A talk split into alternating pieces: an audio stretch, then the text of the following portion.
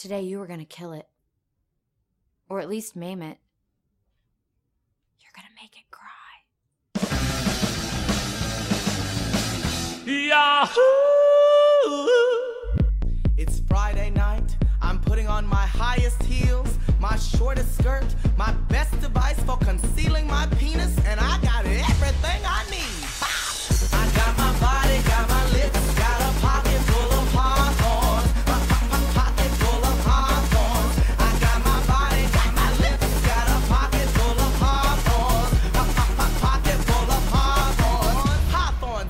Oh, I feel bad having this this ep- doing this episode without Jace, being that one of the episodes is going to be one of the ones we talk about the most, being Advanced K. Yeah, I think there's there's a lot of important topics to broach here, and I am sorry that Jace is going to be missing because this does feel like right up their alley. The Yeah, 100%. uh, the conglomeration of spooky and uh, what I'm sure will be a very nuanced discussion about this episode's handling of gay culture sure. and I will I will not uh, play any cards in that direction yet. Uh, uh, listeners, And as somebody- wait for the good bits. And as somebody, the and somebody, because I'm gonna st- st- stutter through it. As somebody decided, decidedly straight AF. uh, Yeah, uh, moving on.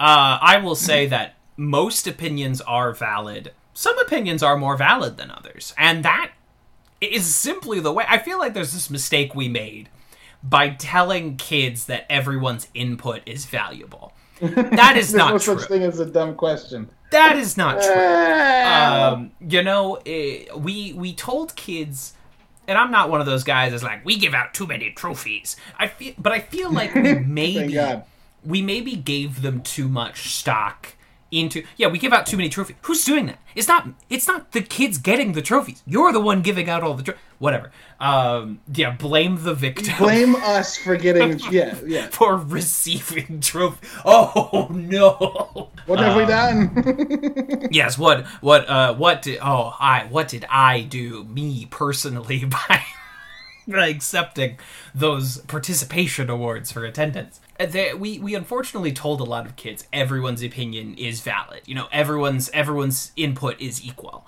and and that's just not true that's no. If it was even slightly true, the world would be a much, much worse place.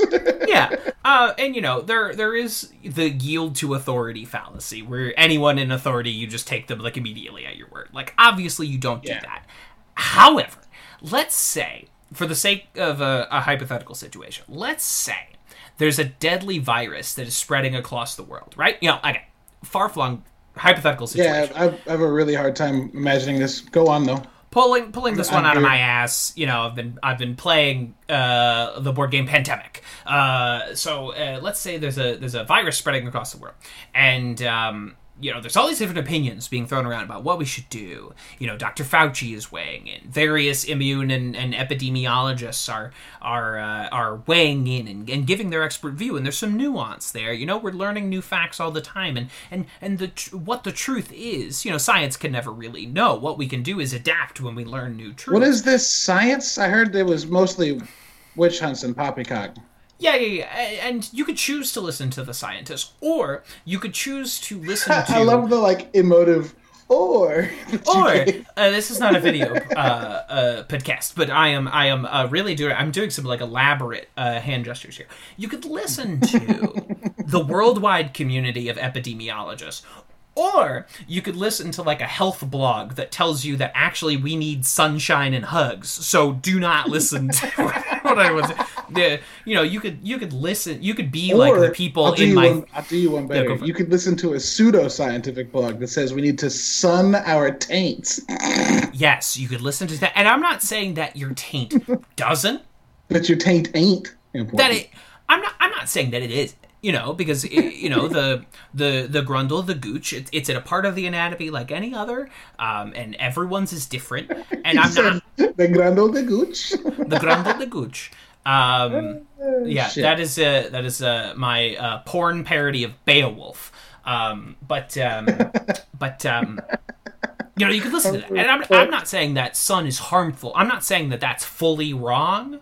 I am saying that like on the lit on Maslow's hierarchy of needs, if the taint really needed sunshine, it wouldn't be where it is. Do you know what no, I mean? No, like legit, like this is people. It's people. It's it's wild because the people sunning their taints are people that like would would probably by and large deem themselves liberal, and like yeah, those two things combat themselves pretty harshly when you realize that like you can't espouse to believe in science and then believe some pseudoscience.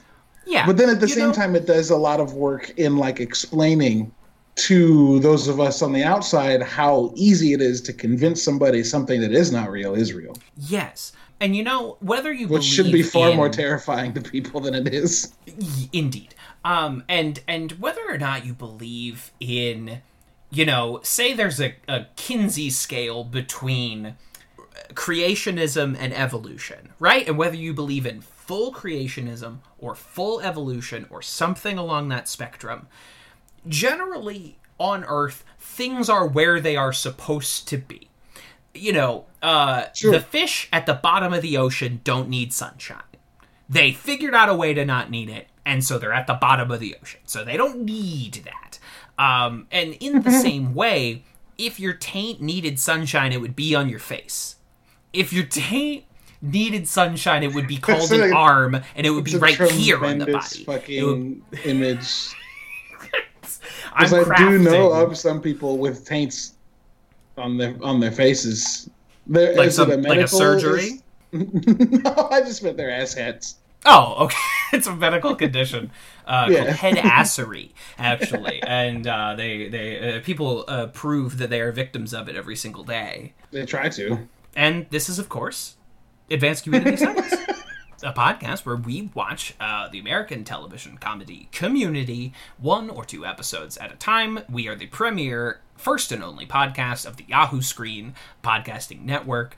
Uh, I am one of your hosts, TV's Kevin Lanigan, and look at me now, Dad. I'm the daddy host, the hostess with the mostest kids, and That's that's true fact. it's true. It's true. Uh, and in in the spirit of a conversation that may or may not make it into this podcast, but one that Kevin and I certainly had, dude just told his dead dad to suck it. Dude just told his dead dad to suck it. it's one of my so that line's good, like period. But but Donald Glover's delivery of that line is so good. That like stare into the distance, trying to fathom something while being like right next to somebody. is very good. It's very That's uh, exceptionally good. Um, you know, I'm I'm not here uh, to air out. Um, uh, I just sent the completely wrong emoji in a message to Jace. Jace is of course on assignment, and so it really conveyed the wrong message. Oh god. yeah, that's very funny uh, and troublesome. Yeah, uh, so I, I just clarified. Um, uh, I, I don't talk about my own uh, family life a lot on this show, not because I'm like embarrassed or I wouldn't share, but also like it's not only my story; it's like my siblings' stories. It's like my my mom's story as well, and I will tell you any number of dumb, embarrassing, or sad things that I have done or are directly related to me because I that's fine. But it's not Yeah. always my story to tell. Um, Sure. That being said, my dad can suck it. Uh, he is still alive, but he can suck it. Similarly, so can mine. So can mine. Uh, all right. I have no orders of business, and our last episode was like two and a half hours long. Uh, dare we uh, attempt to Slam dive right bitch? into these Yeah, these two episodes of Community? First up, season three, episode five. Horror fiction in seven spooky steps. Uh, directed by Tristram Shapiro, written by Dan Harmon, the rare Dan Harmon writing credit on an episode. He almost never has them, even though we we know he like does revisions of every script, but he's not an Aaron Sorkin or or one of those guys that like gets the credit on most, or Noah Hawley, like any of those guys, Sure, um, yeah. who usually get the writing credit. So I just I don't know. I think that's interesting that he ended up being the the voice on this one. Um, in this episode, uh, after receiving back some psych evaluations, Britta determines that one member of the study group has homicidal tendencies, uh, is uh, a psychopathic Dorito, a Cool Ranch lunatic, and Cool uh, Ranch. She says lunatic funny. She says like Cool lunatic. Ranch lunatic. Lunatic. And so, in the most uh, logical step for uh, a Halloween episode, has the group tell scary stories to try and suss out um, who might be the murderer among them. Uh, it's really a phenomenal setup. I'm really, I'm really a fan of like this being a, a, a measuring stick type of episode. I love it. I love it. I love it. I like the measuring stick. I like the view we get into how Right. each of these characters would tell a story and vis-a-vis kind of how they view each other. I think the like the Annie story is particularly interesting in that regard, but I find uh, this the premise that like one of the study group members it might be a murderer. I find that a little too sweaty.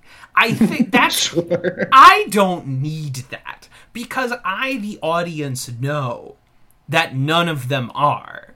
And Right. that is definitely not going to be the resolution here.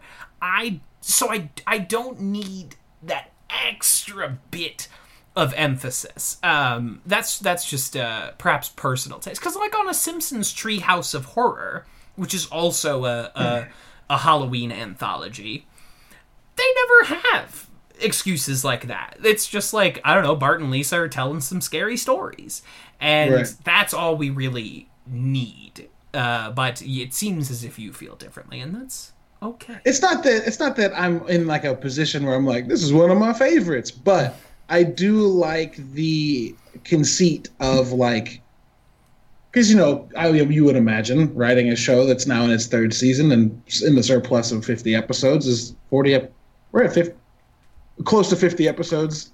Um you maybe don't run out of ideas but like having something fresh and unique every episode sometimes is a challenge and we've seen that before in episodes that are kind of duds with a capital with in, in all caps honestly. But like this episode being like we've done halloween before and we've had the zombie thing and we've had the the weird student led halloween mixer thing uh so where do we go from here and then like supplanting any of the normal run of the mill ideas you would have with like what if we had several halloween episodes bundled into one and have them in the voices of our characters it's it's it's cool i'm a fan of it that's that's all i'm saying that's all i'm saying I get it. I, I Yeah. like the exploration. I I'm not even against like okay, we are using this as a psychological test. I think I just the the murderer bit is perhaps just one scotch too far for me. Uh, Sure. That I just I just I just don't think we need it. It doesn't really add stakes to the episode for me because again, like my outside brain knows that no, of course, like Shirley is not an axe murderer or something like that. sure sure. Um, but that's just that's just my surely own, uh, surely she isn't oh, oh, I'll say it again. Are you sure I can't bring anything? to Britta's spread of em- empty taco shells, um, Froot Loops, there's there's like one other thing on the table. It's like a. It's not a bowl of olives because that's that's. Yeah, because that's the the that's previous the last one. Yeah, but yeah, it's it's sad. It's Yeah. real sad. It's it's a bummer. Uh, she doesn't Are you sure? I can't bring anything. Uh, you NPR podcast playlists. uh, Errol Morris interviewing Michelle Norris. Don't worry, they address they it. address it. I don't know. I don't know why that joke kills me. it's her excitement over something that you know the rest of the group is like, "Yo, this is fucking stupid." don't worry. They address it. That is how I feel a lot of the time, though. Uh, not specifically about like NPR, but about any number of the dumb things I like or or podcasts that I listen to. I'm like, okay, but they're doing this, and an outside person is like, okay, I don't. Cool. I don't care about the intricacies of the Doughboys podcast. like, woo! Oh, they're finally doing McDonald's. Okay, great. Um, so I, I definitely, this is one of those moments where I, my soul imprints on Britta Perry, and I, I understand her, um, in a way that I don't always understand people. Sure. But let's, uh, and of course, you know, we can't, we can't skim by it. This is the incredible Beetlejuice payoff. Uh, Caleb, I'm sure we've, you're familiar. I am only familiar because of uh, the the good works that y'all have done. I was not aware of this, much like I wasn't aware of the Abed delivering a baby. Much like a, you know, like The monkey uh, stealing the pen. Uh, right. Oh my yeah. god, that blew my fucking mind. I was like, what? it shit Yeah. broke me. I had no idea. Yeah, that that's the that's the benefit of like having things that you do pay an extreme amount of attention to, uh, and then being a part of a podcast full of people that also pay a lot more attention than they should to things. Because normally I'm the only person that's like, "Did you notice that?" Uh, and it's a, much to much to the chagrin and like boredom and like constantly tired face of my wife, who's just Oh. like, "Are you fucking like again?" I'm like, hey, hey, that glass was more full last scene. You know, this is a, it- it's a good time to be in good company. You know what I'm saying? Oh, absolutely. Yes. I, I think a lot of, I will say people, and I even mean more specifically men, have podcasts to save their partners from the the stresses of being with someone that would do a podcast. Does that make sense? Like my my Yeah, homie, I do like four a week. I have, I have to put on such not blinders, but like, just like I have to put the I want to talk about this spam filter on several times Mm-hmm. when I'm watching a thing, so my wife's not like, why did I do this? why, Yeah, why did I do- why did I do this? and two kids, two kids with and this with Um, this exactly. This? Uh, yeah, so that's I I think you know as much as uh, people make fun of podcasts, and for the record, they should. Um, it is uh, I think say in the same way that as much as we make fun of man caves, I do think man caves save marriages. I do think like Yeah, having a space for your hu- for your husband to be annoying only to themselves is He's- essential? is essential. You Yeah. need uh, some buffer or some space. It's just it comes with being around a person too much. Yeah, yeah. That having a place where they can disappear and just do the things that are interesting to them, or you know, sub out man cave for woodworking in the garage or fucking any X number quantity. Uh, but I, I do think these things help relationships in a certain Yes. in a certain sense. Yes. Uh, but community, the um the but the show is. I am such a sucker for these episodes where we get to see how each character tells a story, the way that they view other people. I I also laugh at any joke where someone with an official radio voice or newscaster voice says things in the colloquial way that like dumb people say them. He has a thingy on his hand, a hook thing where his hand should be. It's Like- so good. It's so good. any of those jokes are good or like you know in the in the story that abed tells uh where it's it's him and britta and and abed behaves in like the most rational way possible and like watching Gillian and Britta deliver like Abed's impression of like a rational woman. I hope you're as fertile as I am tonight. Uh, I'm turned on by your shiny hair and facial symmetry. Uh, just like all of that shit compounds. I love so the Shirley story. The the Shirley story. The gay marriage.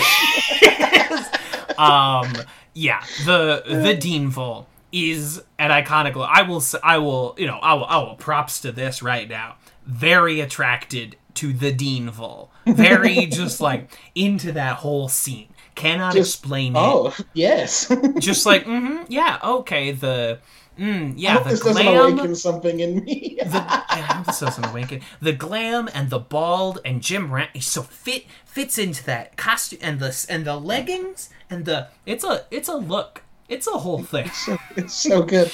It's Uh, so good. And then after that, Pilates. That doesn't sound bad. It's a demon that eats your genitals. It's a demon that eats your genitals. Yeah, I feel in- like the Deanville needed, and I'm editorializing because that's what we do when we go on on tangents. I feel like the Deanville deserved an appearance in the in the bad place during the show, The Good Place, uh, because it would have been incredible. to show but- up at the in the bad place where like every the uh sorry to talk about the good place two weeks in a row but the conception that show's conception of the bad place that it is just douchebags and the most annoying like office drones. Is so funny. And it's and their reliance on penis flattening as being one of the things that they talk about a ton. oh No my more, god. no and more penis flattening. no more penis flattening. I am the arbiter of all things good and evil from now until the end of time. My name is sean Uh, that's very good. It's very It's good. uh very good. Good place. Good show. Uh ch- check it Anyway, out. anyway, Dean Deanville Deanville would have fit in well. Yeah, the Deanville is important and this this straight rip of after school specials or like the videos they would play in church youth group. Oh God, Shirley coming down and being. I I'm on my way to Abraham's bosom. and like it seems ridiculous and then you watch straight up Christian with a capital Any- C media Yeah, any Sunday school media. and that you're is exactly what it is. You're like, oh fuck. this is this is exactly what it- referential, not parodical. Like, Right, it it's like- a parody still, but like it's so referential that like barely parodical like, be, like only, like you think it's like nine degrees but it's actually like one degree parody yeah, yeah. even like Jeff dumping weed dust all over his body. no it's britta oh that is my kind of pot ball it's so hilariously misinformed because so good Oh, uh, it's so great. It's, i'm not afraid of locusts i've lived in new york it's like like, New York. York. out there. i love that practical shit anytime someone like walks out walks back in and delivers a line. All that's classic like vaudeville comedy shit. I'm sure there's like a split down the camera that they didn't just like push gillian out the door dump blood on her head and push her back in. But it's not it's not much different than that. It's still like a good in camera like special effect. It's very good. There's the uh, the line after this specific uh, scenario as well, where Pierce is like, "Where was Jeff, and why was my name? What, is what's why Jeff's my name django Django?" Django. Uh, when did this? When did this episode come out in relation to Django? uh, October twenty seventh, almost a full year before. Uh, so Before. yeah, full year before. So this is not a Django Unchained reference, uh, because I Django Unchained was barely a twinkle in our eye.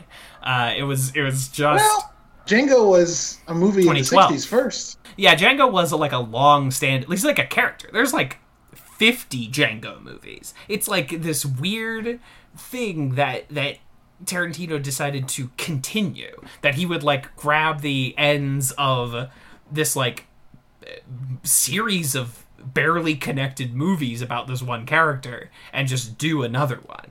Um, Yeah. Which I respect. That kind of uh, nerd bullshit. Yeah, and the homie that played Django was in the the the Tarantino Django. I was about to say, you're not talking about Jamie Foxx, right? Oh no no no The- no! I, I always forget this person's name. Um, I'm gonna see if I can look it up real quick. But he's like a well-known Italian Franco Nero, Franco well-known It- Italian actor who's been around for fucking ages. Sure, dog. If he's in the original Django's. Yeah, he If was in he Django in himself '66, and then he was in Django Unchained, which is amazing. That's wild. What a trajectory. Wow. What a career. What the trajectory. That movie dusts off a lot of people. That's how we get the Don Johnson uh, revival. It comes from, you know, we don't we don't Is get Don Johnson in that movie? Yeah, he's like his name is like Pappy or something. Like he's one of the you know the, the there are two big like uh what is the fucking where did Blake Lively and Ryan Reynolds get married? Plantation. There's a big uh plantation. there are two big plantation owners, and one of them is obviously Leonardo DiCaprio as Calvin J. Candie, uh, and the other is Don Johnson. That's oh, where he's the one that rides up on the horse, or on the no, maybe not. he's the one when they when they find those brothers in the in the scene where Django like whips the shit out of that dude. He Yeah. is the guy that owns that plantation. Yes, Uh, okay, yes, yes, yes. Tarantino just went like, "All right, let me. Oh, I like Miami Vice. Uh, who's? let me just read. Let me polish off a little, little Don Johnson. Uh, Yeah.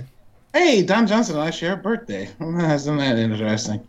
That's And nice. I'm, I'm, I'm happy for Don Johnson's resurgence because his role in Watchmen and in Knives Out was quite very good. Ah, Watch. I forgot he's in Watch. I forgot he's in Watchmen because he's in like a couple episodes. Like Well, he's spoiler- spoilers ostensibly for- alive for one episode. yeah. Uh, spoilers for the television show Watchmen. Things do not go well for Don Johnson's No. character. uh, and I, I don't know. I think you can spoil a pilot. Like I think you could spoil the first episode of something It seems Uh, to be the least offensive way to pretty, to pretty about a thing. severely. Yeah. Yeah. Um, I won't, and we already did like a big like spoiler talk about the Watchmen TV show on this pod. What the fuck were we talking about? Speaking of ancient TV shows that we're all too young to have heard of, the the Pierce uh, fantasy sequence in this episode. Oh my god. Which, if you do a Google image search by this episode's title, the first like eight results are that one shot of the three ladies in their in their their night in their Oh, teddies. Yeah, sure. Uh, and their which, teddies. like, and like, listen, I know people are horny. I get it. Uh, but I was looking for like a picture of the Dean Devil or Troy carrying Abed. I was looking for something along those lines, and Sure. I just got like pages. And you have to go to page two to find something that's not our our three lovely ladies of Community pretending like they want to have sex with Chevy Chase. Troy says, "Oh my cock," right? Because the, When- the subtitles say God, but it's absolutely not a D at the end of that sentence. I have always heard "Oh my god," and I've never until this moment thought that he said cock. But now that you have uh, put that cock in my head, I am afraid that now I will never be able to unhear it. You will I'm- not, I'm- because it's all I can hear. He I'm says, stuck in "Oh it now." my gock." It's trying to impossible to unhear. It- It's a sneak. It's a sneak. It's He's trying to he's sneak. trying to he's trying to sneak the cock in. Yeah, I understand. Um, sorry, you keep setting him up. I don't know. Like, you you're mad that you put the ball on the tee and I keep hitting it off the tee ball. Why would you keep putting it there if you didn't want me to hit it? Yeah. That's all I have to say in defense of myself. Um, That's fine. Okay. That's fine. Uh, this is a very funny episode. Not one of my all-time faves, but I can also watch this episode pretty much any time and uh, make it through. I, if if you will, I would like to sit here for a moment and really psychoanalyze Annie Edison, specifically through the lens of the story she tells in this episode, because a lot. It's a if we if if we accept each story as you know they all take place in this one cabin the cabin of the collective unconscious uh, that that all the characters share. And and we accept eh, can we establish this is some nerd shit. Can we establish the rules that like each vision that we see is specifically like exactly what the character telling the story is seeing in their head? Sure. Sure. Okay, just just for the for the sake of truly. Do they have the ability to this. then transfer that image in their minds directly and efficiently to the people listening, or are they all are they all seeing the same thing? Is what I'm asking. Well, we're definitely seeing the imagination of the speaker, but are the listeners in the show also seeing the imagination of the speaker? I would say no. They are not seeing exactly the same thing. Um, that Obviously, because Pierce didn't recognize himself as not being Django. precisely Yeah. precisely um, that obviously like pierce made it way way way too obvious in his telling of the story which is how everyone saw through it Sure. Um, or and Troy did as well. That like, no, I said he was a crazy old racist doctor. And I'm your crazy old racist friend. yeah, or at least I Right. was. Uh, yeah, yeah. Another another episode in the beginning of season three that is like, is the study group gonna fall apart? Um, it's it they they repeat this beat a, a few too many times, like right in a row for my for my personal taste. Uh, but uh, to, anyway, um, so What does Abed say when he walks into that room, by the way? into Your hubcaps and what? expensive alcohol and hubcaps, Yeah. expensive expensive brandy and hubcaps, something like that. Some Um. Yeah, what it is, you jive, mother. Uh, looking exactly like the you know the last movies Troy or uh, Pierce would have seen about like black culture, like Boys in the Hood, like looking exactly like Pierce was watching. Don't be a menace to South Central while drinking your juice in the hood, uh, like the Wayan Wayans brothers comedy. Man. And that is exact. Sorry if that's too deep a cut. No, no, it's good. It's good. I didn't realize uh, also how there's a lot of referential material in Community that like draws from things. Obviously, Absolutely. saying that is saying that is is quite obvious. Most in most Community cases. 101. Yeah. Yeah, but not realizing until maybe just now, but having glimpses before of like how stereotypical Pierce imagines Troy and Abed, and like having, like you just said, seen them in places and not realize. I didn't realize it until you said it. Oh, yeah. Yeah, if you if you were to Google image search the poster for "Don't Be a Menace to South Central," uh, etc etc et cetera, et cetera, they have exactly the same hairstyle. Nice. Yeah, There's And I'm there's there's things that I got I that I missed, for sure. I again I couldn't play Pokemon because of uh, evolution, so you can imagine. yeah. There's a, there's some pop culture you missed over. There's oh, that, that again, gonna cut this out. That does explain what you told me before we started. Yeah, Actually, yes. that Yes. suddenly now your whole evil plan is clear as day. But if you need to repeat it for your men, I understand. Um, okay, so the the Annie Edison psychoanalyzation. Shall Yes, we? please, We'll we'll play uh, therapist here. Pretend I'm I've got- uh, I've got TV's Britta. Perry. Um, my flippers and scuba gear on. Let's dive in. so in this story, um, uh, we see, uh, you know, Jeff is the strong, handsome, dapper uh, romance novel man, and he carries in the the plucky, virtuous school marm with. I think specifically like ample cleavage. Like I'm not just saying that as like a, a pervert. Uh, we all know I am, but the that feels like a pointed aspect of this memory. I am I wrong?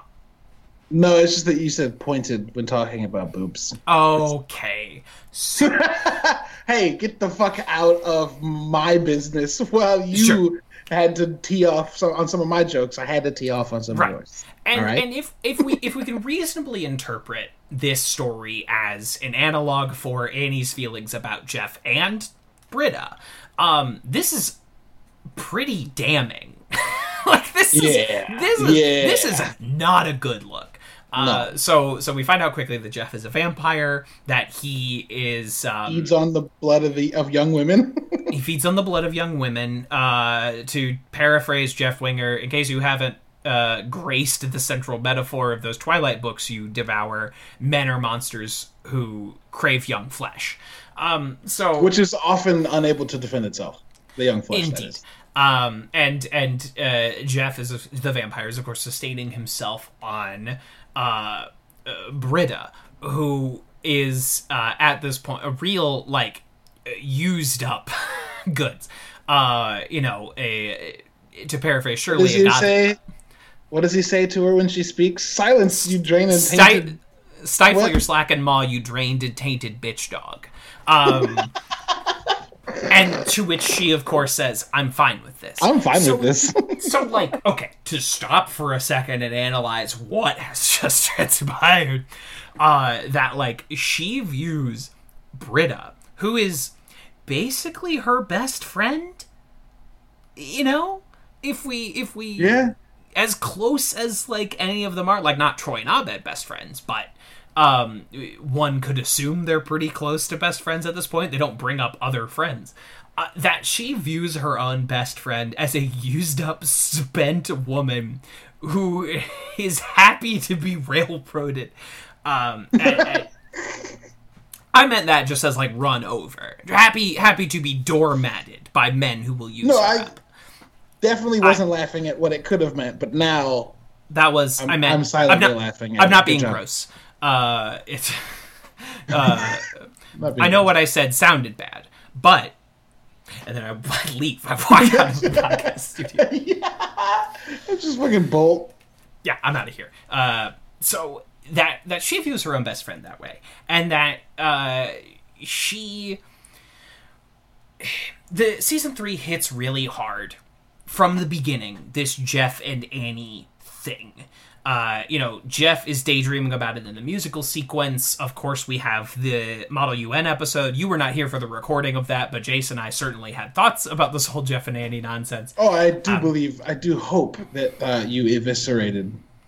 Uh, Um, yeah, I was like, for his I was like, why did- outlandish and an out of character fucking. that conversation on the couch where he keeps calling her kiddo, it makes me want to catapult myself into the sun. It makes me want to Yeet me into soul, please. yeet me into space. Like Brad Pitt onto his Tommy Lee Jones dad. Please just push me into the vacuum of space. oh um, fuck! That's, That's how I good. want to go out when I watch that scene. Uh, that she. I remember freshman year of college when this season was first airing, having a conversation with my friend about, like, you know, a conversation men would have about, like, well, Britta or Annie. And I was always like, Britta. Um, and uh, my friend argues, like, no, Annie, Britta would try to change you. And I'm like, my man when she has a chance to fantasize about her relationship with Jeff Winger, her only goal is to He's change him. him Is to- him, yeah. Is to change him. That like she has the fantasy, and I'm not even like that. Intentional or no is a fairly common dynamic. It's like I can Sure. fix them, I can change them. Uh, folks, let me just tell you, no, you can't.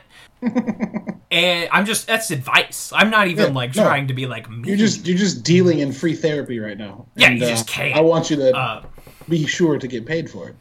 the therapist is in. Uh, I think like Lucy from fucking Peanuts. I'm just gonna shack up at a little roadside lemonade stand with like five cent for the therapist is in. Um, yeah. then that that her whole fantasy is about changing the man that she wants to be with, and then it- obviously she ultimately destroys him as a werewolf, uh, which is another step of that was oh yeah when you were done i was gonna say like specifically that like if she if her her her fantasy had been to try to change him and then realize like oh i could not change him. Maybe i shouldn't have tried. Now I that's need a to good that's a good lesson to teach. But instead it was oh i can't change you then i'm gonna fucking destroy you. And i've seen that shit happen in real life. Uh it's that's toxic as fuck. Our little fbi agent is growing up. Yeah, uh, no wonder she becomes a fucking cop. Um, and I'm sorry, Annie. I'm not. I like Annie as a character. I just think we simply must stop and unpack what is happening here. Yeah. Uh, because as funny as this story is, it has always sat very strangely with me. Like truly i'm like there i someone needs to write a paper about this scene. These these two minutes of community. I just I, I, I i'm not here to condemn annie edison or annie edison fans or people that identify with her. I just find this story very fucked up. It's troublesome. That's it's troublesome. that might be that be putting it too delicately. Uh, it's problematic. It's definitely warning flags all over the place. And like, I'm I know that you've mentioned before that you're not as disappointed that this show didn't saddle its characters with relationships at some point. Uh, not not saddle all of its characters with relationships at some point. You know, like friends, um, aged as poorly as it has. Like everybody goes through several relationships. Same with the ending How I Met of Your Mother- Friends, yeah, everyone is partnered up. How I Met Your Mother, everyone is either partnered up or specifically not partnered up.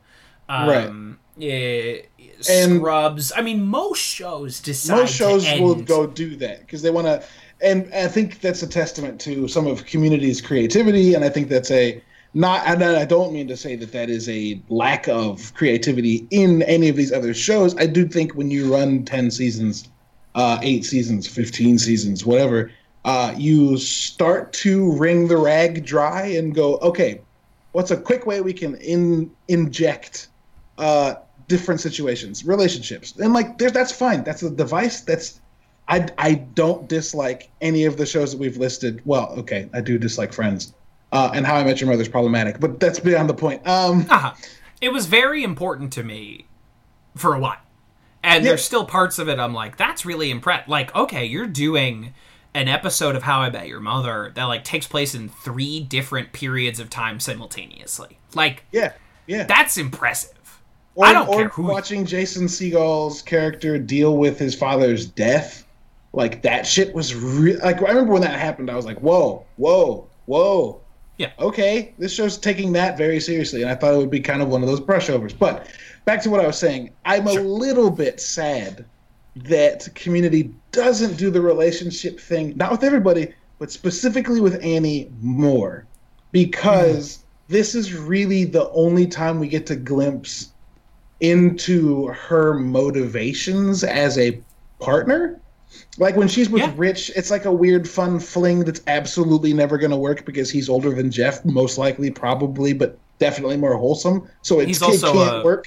He's also a murderer. It would never work out between the two of them. No, she would have to. She would have to lock him up. That would be a good um, thriller, though. Uh, but still, like, I wish we got more of because, like, I don't want to say Annie's character's one dimensional because she's certainly not. I don't want to say that she's fully three dimensional because I think there's certain cases where she's certainly not.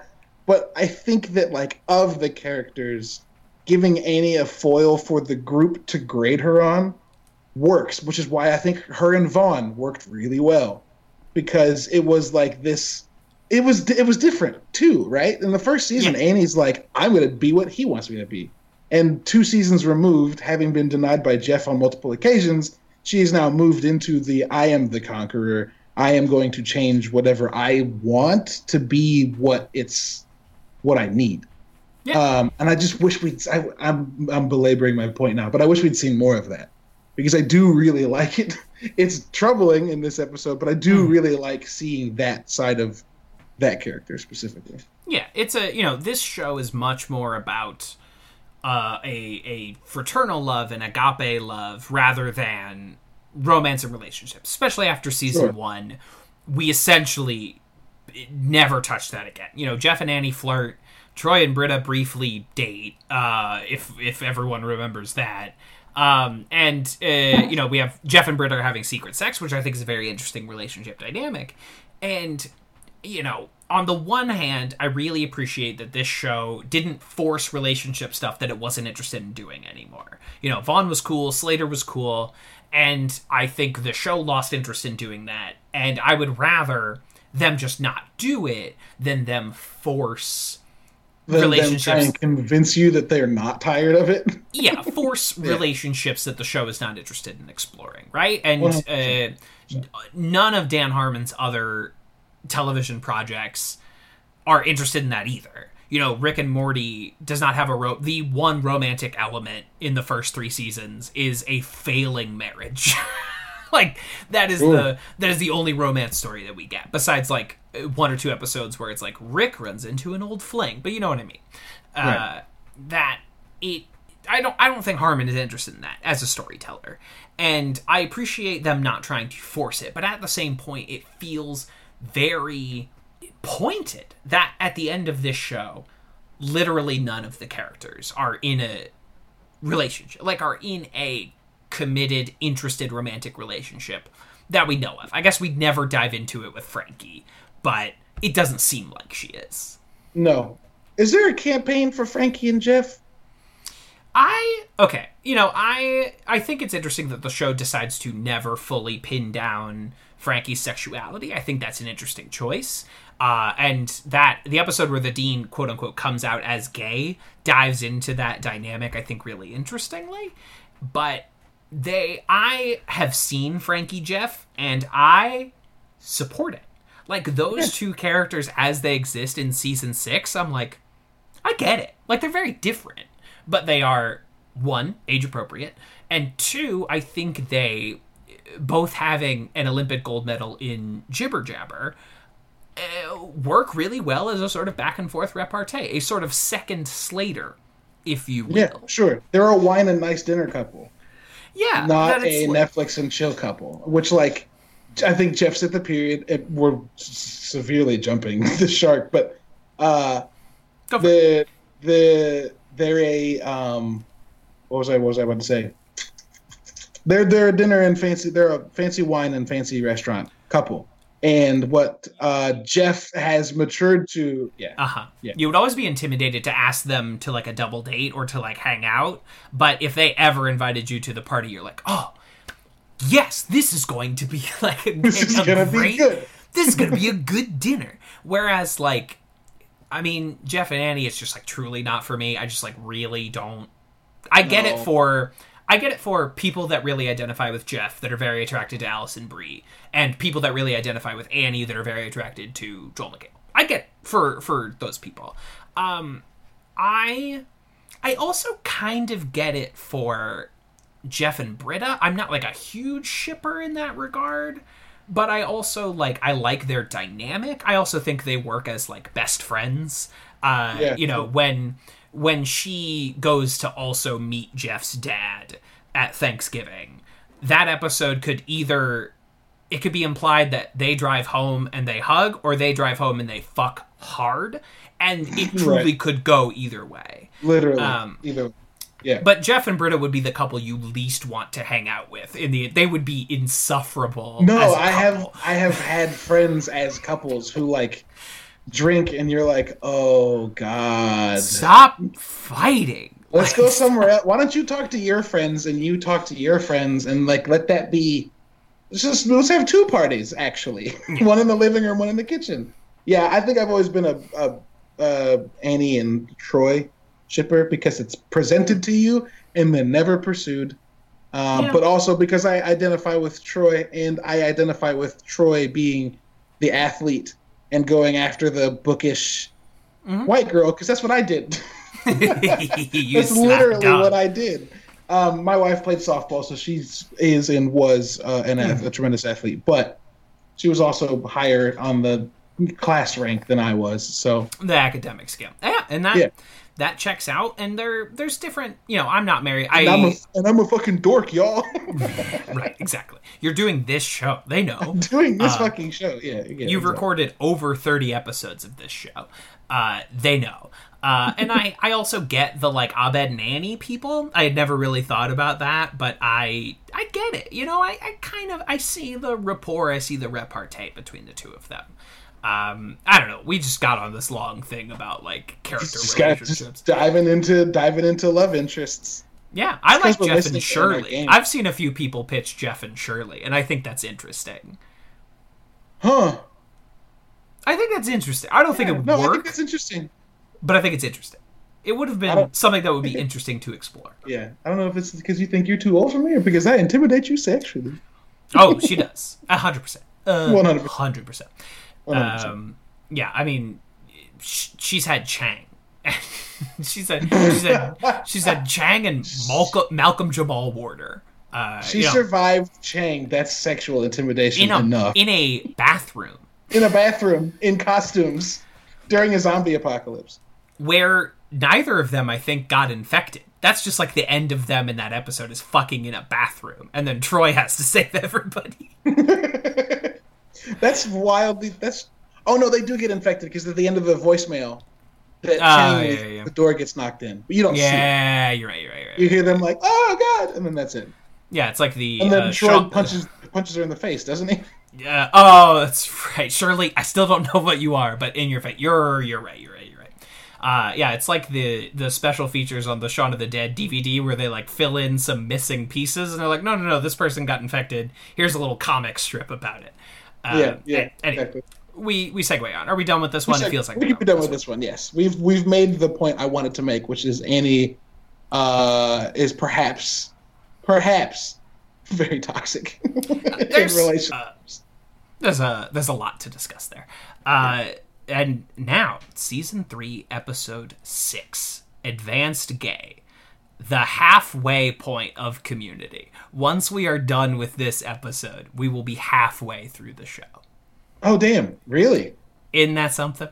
That's Uh, wild. I did not realize that. Directed by Joe Russo, written by Matt Murray. When Hawthorne wipes become a staple of gay culture, uh, Pierce has an internal war between himself and the whims of his father as to whether or not they should pursue that. At the same time, Vice Dean Laybourne of the Air Conditioner Repair School returns to tempt Troy into joining their elite order of guys that fix air conditioners. Yes. Is this the room temperature room? This is the room temperature room. That's Uh, one of my fucking favorite bits, dude. I am lukewarm but positive on this episode as a whole, but the the section where John Goodman leads Troy down the hallway explaining the evolution of palm fronds to air conditioner repair school Yeah. and taking him into Have you ever heard of room temperature? This, This is the room. is the room. I can't tell where my skin stops and the air starts. It's so good. top 10 community joke that It's so there good. is a room that is the the litmus test for room temperature So good. it's so good um so there there's several elements of this episode that simply must be addressed pierce is dead and the racism. the yes and the the op-ed of racism the pierce's dad is one of those characters that they make so racist that it's like okay but who who do you believe the pure race to be kentucky fried colonel because he He calls him Colonel Crypt Keeper. colonel crypt keeper uh the who's who wears like a, an elephant to flinch every Oh time you see an elephant oh my god, that just his entire introduction is so rough. It's so rough, and I don't mean like in terms of It's- writing performance. it's, It's, just very funny but it is ugh. also But it's also like, uh, he's like, no, because what does he say? Because wigs are made with the hair from the godless Orientals. godless oriental. You're basically Laplanders. Um, Spits. uh, yeah, I mean, holy maintaining shit. follicular purity. Yeah, uh, Cornelius Hawthorne is of course played by Larry Cedar, uh, one of uh, the great actors of TV's Deadwood. It's just it's a wonderful performance. I think this actor is younger than Chevy Chase. I think I think it's That's one of incredible. those. That's very. Uh, let me let me look up the life and times of Larry Cedar, shall I? Solid ivory is the only way to be assured of true follicular purity while still identifying myself as a man of means. And then Britta says, I can excuse racism, but I draw the line at animal cruelty. And Shirley goes, You can excuse racism. This is the moment. This is where it comes. One of the immortal community memes. Um, of Britta doing the like hand arms crossed shake. No, no, I can excuse racism. No, the like that whole meme format of like I can excuse racism, but I draw the line at blank. Uh, and and Shirley saying you can excuse racism. It's a classic bit, and uh, it, again, as I wrote. 6400 words about for better or worse britta perry is the character of our times so so all the people that is like you know it, it gets thrown at i think trump supporters a lot. It's like i could excuse racism but i draw the line at being mean to women. It's like what? You can excuse racism. Hey, Wait, what? Uh, larry cedar was born march 6th 1955 and i haven't pulled up um, chevy chase's. I could have helped with autobiography but i have to imagine he was born before that uh, born 1943 cornelius Hawthorne is 12, Oh my god, 12 years younger than Chevy Chase. that's very good. I'd always assumed your dad was dead, just, you know, mathematically. Oh man, there's so many, you know, mathematically, there's so many moments in this episode that are just, uh, like you said, the episode itself is pretty meh. It's all right, but like there's, man, like when Laybourne and Troy are talking, and he's like, "I'm gonna do my own thing," and he's like, "That's a mistake." And he's like, "At least it's my mistake," and he goes, "That's still a mistake." Or it doesn't change the fact that it's a mistake. And Troy goes, "Doesn't it?" And he goes, "No, it doesn't." no, it does. It's Oh. very good. You know, Uh, I'm, it, Pierce's whole stumbling through accidentally saying things that tee the group up for for laughing at him accidentally saying gay things is really funny. It's yeah. it's really funny. Stop putting gay things in my mouth. It's Ah! Why'd you want so to take good. his pants off? I'm gonna eat his ass in court. Oh, it's so Yeah. good. You mean those guys were? Just like puts What does he say? I just thought they were Oh, I can't remember. Fancy or something like that. Or they were rich or something. something like that. Yeah. Uh, it's a it's a good. I really like this as a Pierce episode. I think this is one of the stronger episodes that focuses on Pierce, especially uh, in past season one, as like a focal character that we are supposed to like and sympathize with. Uh, I I appreciate that this you know uh, Pierce meeting the bare minimum for inclusivity and open mindedness is quite good. I like it. Yeah. The um I love when Abed or Troy shows up from air conditioning repair school and Abed's like, Where have you been? And Troy's like, I'm not allowed to say. He's like, Are you Superman? He's like, No. He's like, Would you tell me if you were? He's like, Yes, I never understood why he cared who knew. I tell everyone. I tell everyone. which is very good. This is one of my favorite Troy and Abed conversations of the entire show. This is Yeah, so I can't, but I could tell myself. Can you pretend to be me? I like football, but also, But also I I don't. don't with a question mark. I'm on it, but maybe Han Solo would know. Don't get cocky. Okay, the number of characters he tries to go into. This isn't working. Oh, it's good. It's so good. is very very good. I like this evolution of the Britta is a therapist plot as well. Again, sorry to be a parody of myself uh, and just talk about Britta all the time, but It's okay. this like her early adaptation to like the edible complex quote unquote. They have to kill their fathers and do something with their mothers. I don't understand. Uh, so The, the guy give it. The, you're the worst. Even the the, the guy. The the, fucking- you know. Even that guy has to throw it at her and like I Jeff is very mean to Britta throughout this episode, but I like that the resolution is like I was being a jerk. You were right. Like you you were you were correct. Uh is I think a really good like meaningful relationship because Jeff Jeff is mean to Britta a lot. He he really is like the spearheader of people picking on her, but he will also defend her or when the two of them are alone like they really have these nice sweet moments together that you're like right this is like his best friend in the entire world I was gonna make a joke a second ago, and then I went to look up the specific line, and then realized I've been mishearing that line for since until today. Until today. Oh, in the in the first season in contemporary American poultry, when uh, Abed's talking to Britta, and he says the, the idea that you compulsively filter yourself. makes you I like a flavor said- kind of a flavor It's not like a flavor, kind of a flavor. That's not what he It's says. It says the fact that the idea that you compulsive, compulsively filter yourself makes your lack of flavor kind of a flavor. Yeah. we both had this moment. I'm so glad. I thought for sure I was the only one that. Yeah, the, this person on Reddit's like, I thought he said makes you like a flavor, kind of a flavor, but it's makes your lack of flavor kind of a flavor. fucking almost 11 years Yeah, I have watched this Chicken Fingers episode more times than I could possibly try and recall. And now that line finally makes sense. dude. yes, exactly. oh my god. Oh, lack Matt, Matt at Communities is going to be so disappointed in me. Gonna- oh, I'm going to get so many tweets that is like, I can't believe you didn't know. Oh, my career is ruined. It's all right. We have to share this burden on all four of our shoulders. No, normally it's it's it's it's due back to me because I've done it to you and Jay so many times that like my reckoning was coming and you were fucking Bane in the football stadium and you just you just like knocks out the floor and I'm Yeah. the one guy who's like I didn't notice I'm gonna keep running. Turn around Love and go. "Oh my fans!" That's my favorite character in the whole movie is the football player who's so into football he doesn't notice that like a terrorist is destroyed. the football field. That is the dumbest movie that I will watch literally at any time. That movie is Yeah. so fucking stupid, and I love it. It's, Yeah. it's so dumb. It's the dumbest movie I can't and won't ever turn off. That is the dumbest book I will ever read cover to cover. Um, So uh, just because I'm here and because we're in the in the mood to blow minds with I thoughts saw- that they didn't I- they did.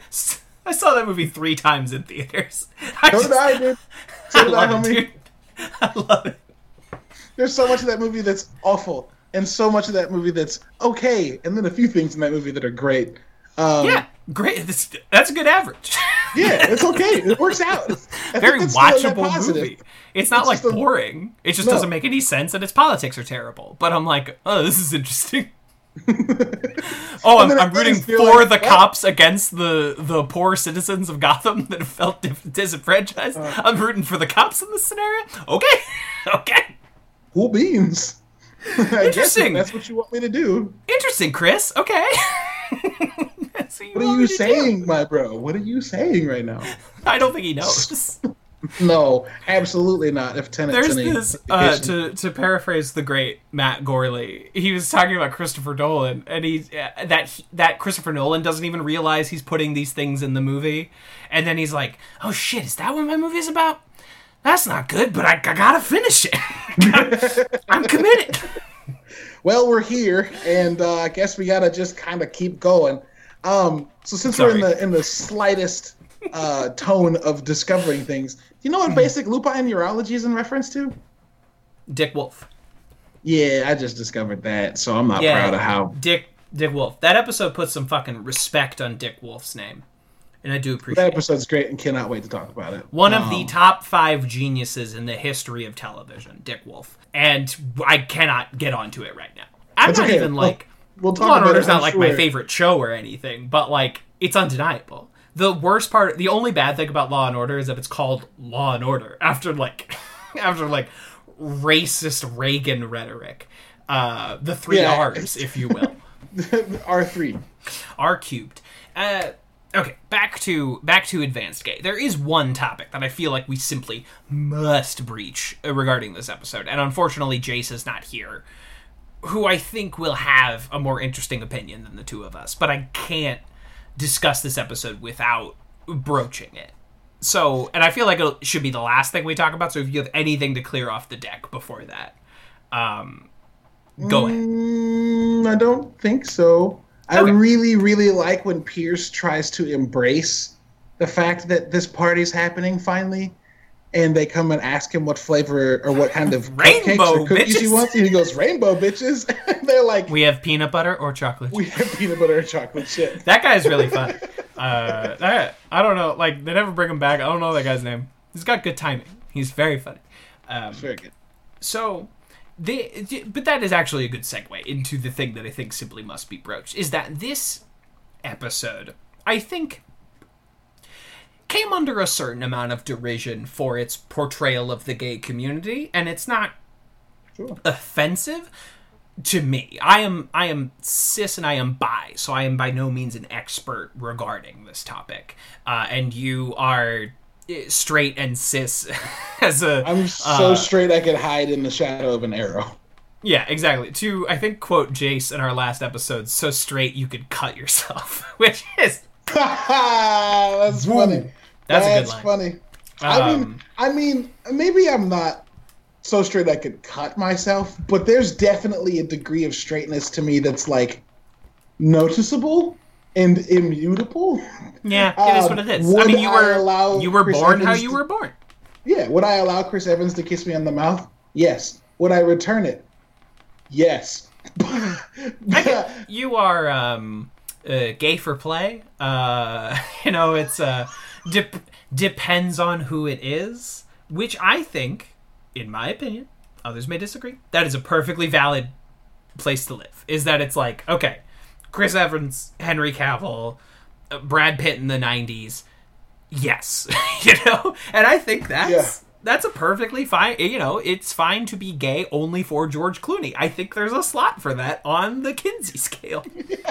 Gay for idris elba only i think oh, is a I'm, on valid that, I'm on that list. yeah I think is a valid place of existence. You know what I mean? And like, I'm not saying that I would go out of my way to make that kind of contact, but I would be just as pleased hanging out and drinking and like talking music with Idris Elba as I would be cuddling Idris Elba. Is all I'm saying. Exactly, and I, again, that's a that's a perfectly valid way to live your life. Um, and I I appreciate anyone that's just like willing to to talk about that kind of stuff. Uh, but the I I wouldn't call this episode like offensive or derisive to uh the gay community, quote unquote.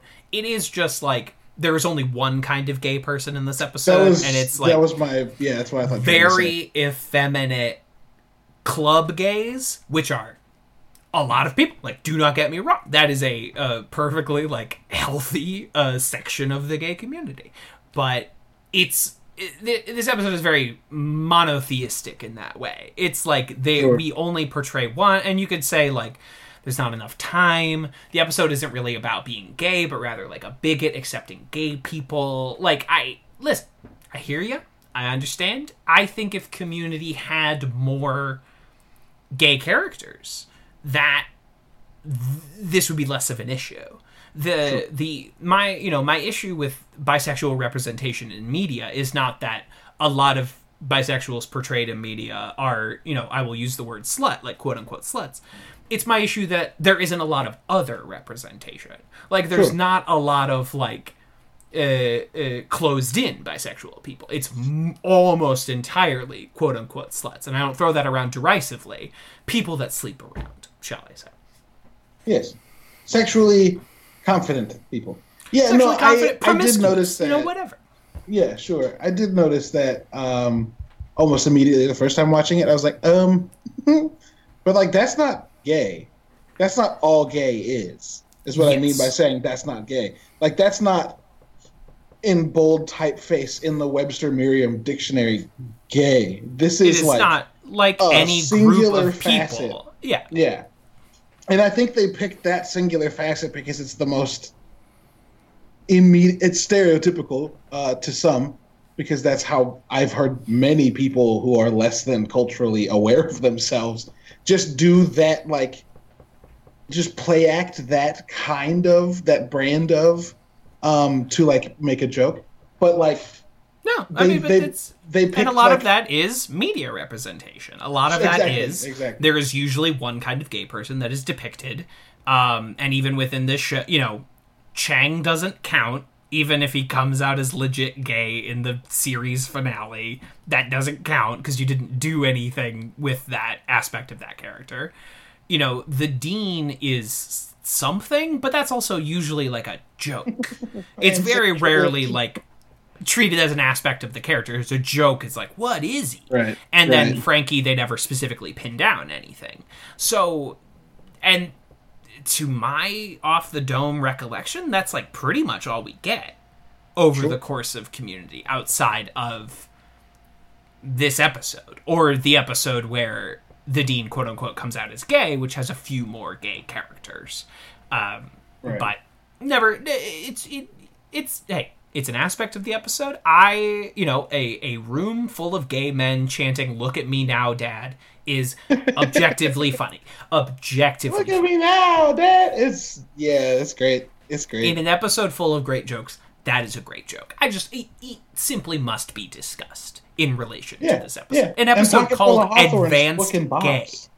Yeah, that's a that's a fucking banger. I bet I put it in this episode. Kevin, remember to Kevin in the future. Remember to put that in this episode. Um, And that's Ur- Urbana Champagne, right? With so people that live Yeah, in Urbana Illinois Cham- any bit know that, that what that's a reference. What that what that name, what that stage name is a reference to. uh, the Il- University of Illinois, Urbana Champaign. Um, Well, There's yeah, Champaign Urbana is just like a, a town. A s- I- Yeah, I guess it's in- two towns. in yeah, rural Illinois. Yeah, it looks like Sasha Velour of RuPaul's Drag Race calls Urbana Champaign their home. So maybe that's the whole thing. So Maybe that- that's there you go. That's probably why. anyway, that's probably right. Hey, you know, we figured some stuff out tonight, and uh, cursory I think Google searches have have revealed many things to us tonight. Yeah, I've seen people ask like you know community writers and stuff like, oh, did you ever want to have any other drag queens on? I just I, I that is just outside my my world. Even though I hear RuPaul's Drag Race is a good show, even though RuPaul is like owns fracking stock, you know. I, so so Ru- RuPaul is unfortunately a rich person, and rich people tend to have some uh, loose scruples. Uh, Yes. We could argue whether or not the money causes that, or is a result of that, but that Or both. or both. Uh, probably a combination of the two. tail, perhaps. Indeed. The or- the uh, Ouroboros. Uh, but anyway, uh, let's segue into rankings. Or- Unless yeah. there's anything else you want to tag out here. No, not at all. Let's do it. Okay. So the uh the first end tag Troy and Abed sewn together. Uh eh, feet hands. Uh, and it's just like Troy and Abed hands. uh, communicating psychically. Uh, which my favorite joke of this end tag is Troy sipping a brandy and going, "Oh, terrible," which is uh, definitely how I feel. Troy, I know that feel. Yeah, I think Troy and Abed sewn together should go near Troy and Abed in the morning too. Which is with Rich. with Rich, right? Where? Or is, it, or is Troy and Abed in the morning too with Starburns with a, holding the turtle? Uh, mm. yeah. The first one is Jeff. The second one is Starburns with a turtle. The third is with Rich. You are absolutely correct. So in the So morning with Rich- uh, Starburns Rich- is two. Where's Where's the one with Rich? Oh, in the morning with Rich is twenty, so it's right Oh, above like two above Starburns. Yeah, yeah, yeah, yeah. Mm. Um, okay. It's not as funny as Britta's penis test. Oh my god, I missed that conversation, didn't I? The British. Wait. Oh, yeah. No, you did not get to rank Britta's penis test. Was that the last think- one? Was that the? That was in like episode three, which you were the one episode of the show that you were not around for. So, so this episode, episode five, is not this specific, but one of these episodes tonight, episode five. Is that her finally like actually looking the at the results of that test, Oh, you could you could you could certainly uh, interpret that if you wanted to. Okay, yeah, yeah, yeah. I think I may have realized that before, but I thought they were right next to each other, not separated by um remedial by chaos theory, remedial but they chaos weren't. theory. They weren't supposed to be. Remedial chaos theory was supposed to be the third episode, but it just took that much longer to write and shoot. Um, Oh, so they ended so up they bumping. were supposed to butt up next to each So they other. were supposed to be right next to each other. Oh, okay, is okay. it's funny. It's a little it's a little it's a little tidbit. Works. Uh, Works. but, but, but, but, I don't like this as much also, as you could you could infer that like taking those tests and then a house party and then being back at school would be separated. Yeah. So and anyway, could even a couple of those could have happened on the same day or the next day Yeah. or or whatever. exactly. Um, exactly. Okay, so here, here's the question that we gotta ask: um, Is this end tag funnier than Donald Glover screaming "slut"? I don't think is. Oh no, it's not. I did not realize Slut was below the Troy and Abed in the morning with Rich. I like that end tag more overall, but that is our that is a great litmus test. Is this above or below Donald? Yeah, no, it's a great litmus test. It's not above slot. Mm, But you know, once we're in like Bert and Ernie, you know, I, I, uh, we can have a It's not conversation. funnier than Bert and Ernie though, because Okay, his like, I knew I couldn't do this today. you like vending machine. I know this, I do like vending machine. Yeah, but this is about on the same level with vending machine. Yeah, For, for me, Yeah. I maybe like this one just like, uh, bu- bu- I like it more. I, I, yeah, yeah, yeah, yeah. It's not Like funnier than full flagpole voicemail for sure. There you go. The new number 27, Troy and Abed's Sewn Together. Hey, Abed, it's Troy. Hey. uh, and now, uh, I don't know how to describe this one. They're playing Inspector Spacetime, and then an attractive woman walks by. And I, this is an episode that sneakily Hey, has a bunch of line, del- how you living. How you Uh, I did, I forgot that I stole that from Donald Glover in this episode. Um, how you living is very funny as like a pickup line. it's very good. Hmm. All right, let's use the slut barometer again. Better or worse than slut? Hmm. I would put it just below. Simply, the Inspector Spacetime stuff is like aggressively medium for me. I kind But, of like, like- it. The final line is very good. That's it. Yeah, how you live. And and Abed's pew in the background while he says it. Yeah, and then you know throwing blowgun scum and throwing stuff at Jeff. You know, it's it's cute. It's very cute. Um, But I don't laugh until, "Hey girl, how you living?" Uh, would that be just above Troy and Abed sewn together, or above Flagpole for you? I like flagpole, uh, so I will. I'll put it right beneath flagpole. Sure. So another new number twenty-seven. Look at that! Yeah, look at that. Uh, Two end caps coming in together. How you live? It hasn't happened since like the first episode. Yes, the, the Um, one time it had to happen. Yes, Yes, indeed. Okay, now to the episode rankings. This is the sticky wicket. This is the sticky. What's our litmus test here? What's our middle Uh, mark? What's our middle It mark? used Where- to be. Uh, we don't have one anymore. Romantic expressionism kind of works as one. Well, how Um, many okay. do we have? How many do we have total? We're on what? Oh Thirty-eight. god, I mean like fifty-three uh, episodes. Yeah, So, exactly. Fifty-three. So we're twenty. What? Six is our middle point. The beginner Uh, yeah, I would. So on these, I'm like, okay. So let's go to the last Halloween episode. If we're ranking horror fiction in Seven Spooky Steps, Sure. better or worse than Zombies? I don't like this one as much as Zombies. I like this No, no. episode. It's not as good as Zombies. Um, Um, so is it better moving. than basic rocket science? No, Okay. Big Rocket Science. There's too many fucking good jokes. I You was know what? My looking at, test is going to be football, feminism, and you, because that's a real good one to. because that has Troy's too politically conservative high school fight reps, which Yes, are and that incredible exchange between him and and yeah, uh, and yeah. And there's no moment in this episode I like more than either one of those two. There just simply isn't. Might I add that I make the Bing Bong sing along "Your team's Al Gore" because your views are wrong. I make that joke once a week in my Xbox parties with my friends. Hundred percent. It Um, does does not fail. And I uh, okay, so I was looking at this list before, just like while I was waiting for y'all. Um, Asian population studies is kind of where I'm at. I think I like this one more than Asian population. You like this one more than Shirley giving?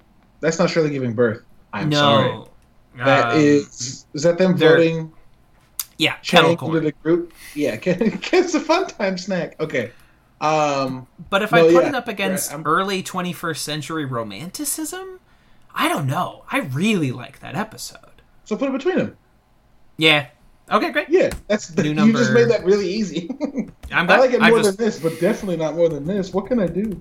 I just, you know, I uh it it's your list too, but so if you if you I had appreciate- strong feelings, uh, I wanted to make sure that that you were heard. Uh, Yeah, so I think just it should be number one. Advanced Gay is the best episode. Advanced, Gay, Yeah. Advanced Gay is better than Remedial Chaos Theory.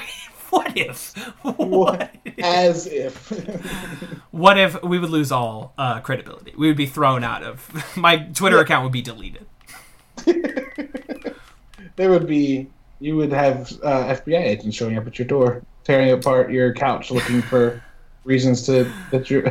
Then they would leave, saying, "Sorry, you're not more of a risk to your country." Uh, hmm. Okay, let's go to the last John Goodman appearance. Is this uh, is Vance gay? Better or worse than Biology 101? Our current number 35. I, mm, Yes. Biology 101 is a great episode. It's a good episode. Um, it has a lot of great. It has another great set of John Goodman quotes, but Michael, introduction to Michael K. Williams. yeah. Um, uh, but if I'm being racist on accident. Uh, but if I'm gauging the episodes as a whole next to each other, I think Advanced Gay is a much more solid episode Hmm. Hmm. as like a full unit. Sure, I could agree with that. There's certainly the arguments that can be made for specifically what you said earlier, right? Pierce's storyline and the Troy and Abed uh, exchanges. Troy and Abed back and forth, another excellent set of John Goodman quotes, and like we make this place as ridiculous as possible so no one will believe what you Yeah, have to which say. Which leads to later Troy shouting, "I'm going to eat space paninis with Black Hitler, and there's nothing you can do about it." Very good. The uh, I don't know the difference between plumbing and air conditioning. To me, they seem more or less identical. They're not. They could not be more or less identical. Uh, okay, you're right. That's definitely better than that. So now we're hitting. Okay, another big Pierce episode. Is this better or worse than the drug play, Celebrity Pharmacology? Ooh, that's the tricky one. I think I'll I'd give this one a slight edge, just like a little a little kiss above. Yeah, specifically in terms of Pierce episodes, yeah, because Sure. we both know that Chang is the one that makes that episode better. precisely, precisely. Pharmacology. Yes. Um. Okay. Now we're kicking it with aerodynamics of gender. See- Yes. Secret trampoline and Abed. You And know, Abed being a, a yeah, being a bitch bot. I love Secret Trampoline. I'm not crazy about Abed Mean Girls. No. So again, I think this one might be just better. I like this side, the subtitle to romantic expressionism because Jace just could not remember. Can never remember what that episode is about. I've described it so many times. The one time I took it off the list, uh, the description off the list, Jace was like, "What's this episode?" So I put it back on, and it's never leaving. All right, let- hmm, hmm. just above.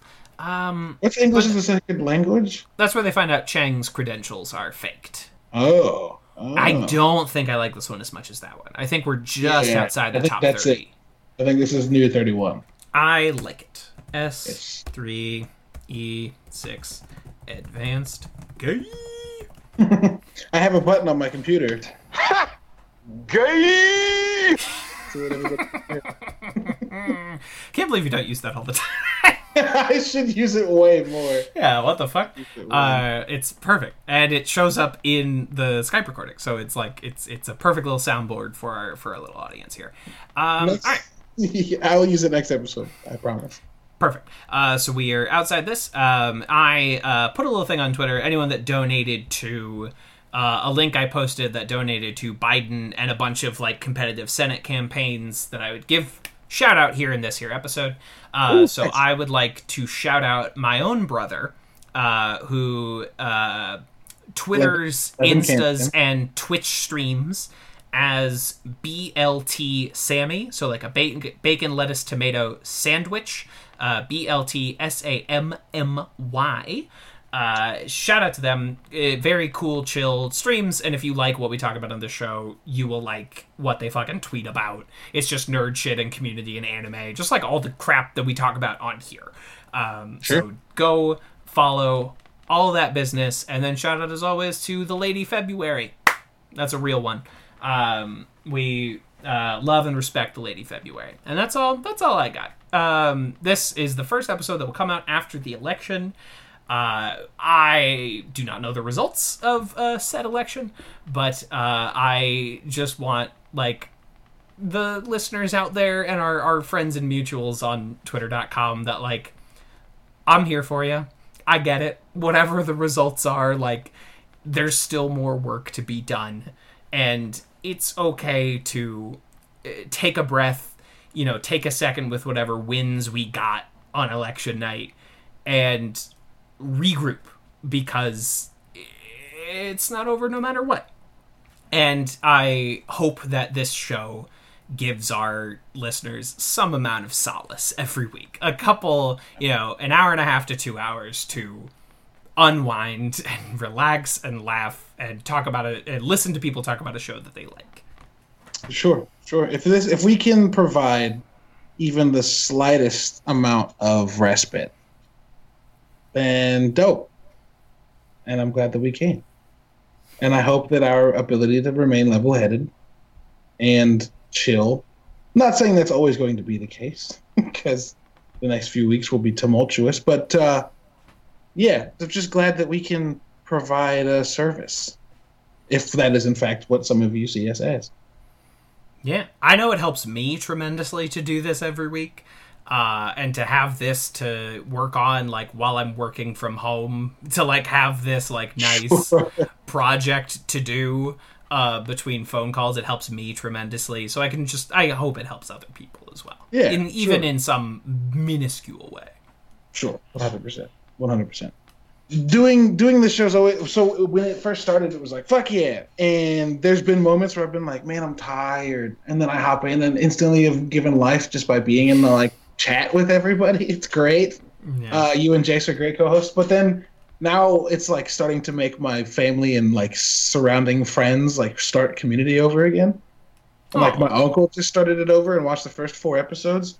And was like, "These first four are super formulaic," and I was like, "Actually, it's the first six, and it's on purpose." Uh, and then like he asked me one day, like, "So Chang's like super not good at Spanish, right?" And I was like, "Absolutely not." Absolutely. But it's really fun to like finally and like finally how selfish of me. You should watch my stuff immediately, but like to finally have the the uh the like branching effect on like I can't stop talking about it. So now people are finally like, fuck it, fine, I'll watch it. Um so it's nice. It's nice. It's nice. I love it. Yeah. I love it. You do a cool Um, thing. Cool we do a cool thing, and it's nice for me, and I hope it's nice for everybody else. Uh, we will be back next week with hashtag Annie's move and the first the Dean episode. So everyone, fucking buckle up. Uh, it's gonna be a big one. Prepare thyself. And uh, until then, pop pop, Plap, plap. plop plop, poop. My plop, plop. poop falling out of a butt. My uncle put his finger in my butt. plop, plop. What a what a life. what a life. It's Friday night. I'm putting on my highest heels, my shortest skirt, my best device for concealing my penis, and I got everything I need. I got my body, got my lips, got a pocket full of hawthorns. A po- po- pocket full of. I got my body, got my lips, got a pocket full of pocket full of baby. Hmm, yeah. That was quite a show. Please tell your friends about this show.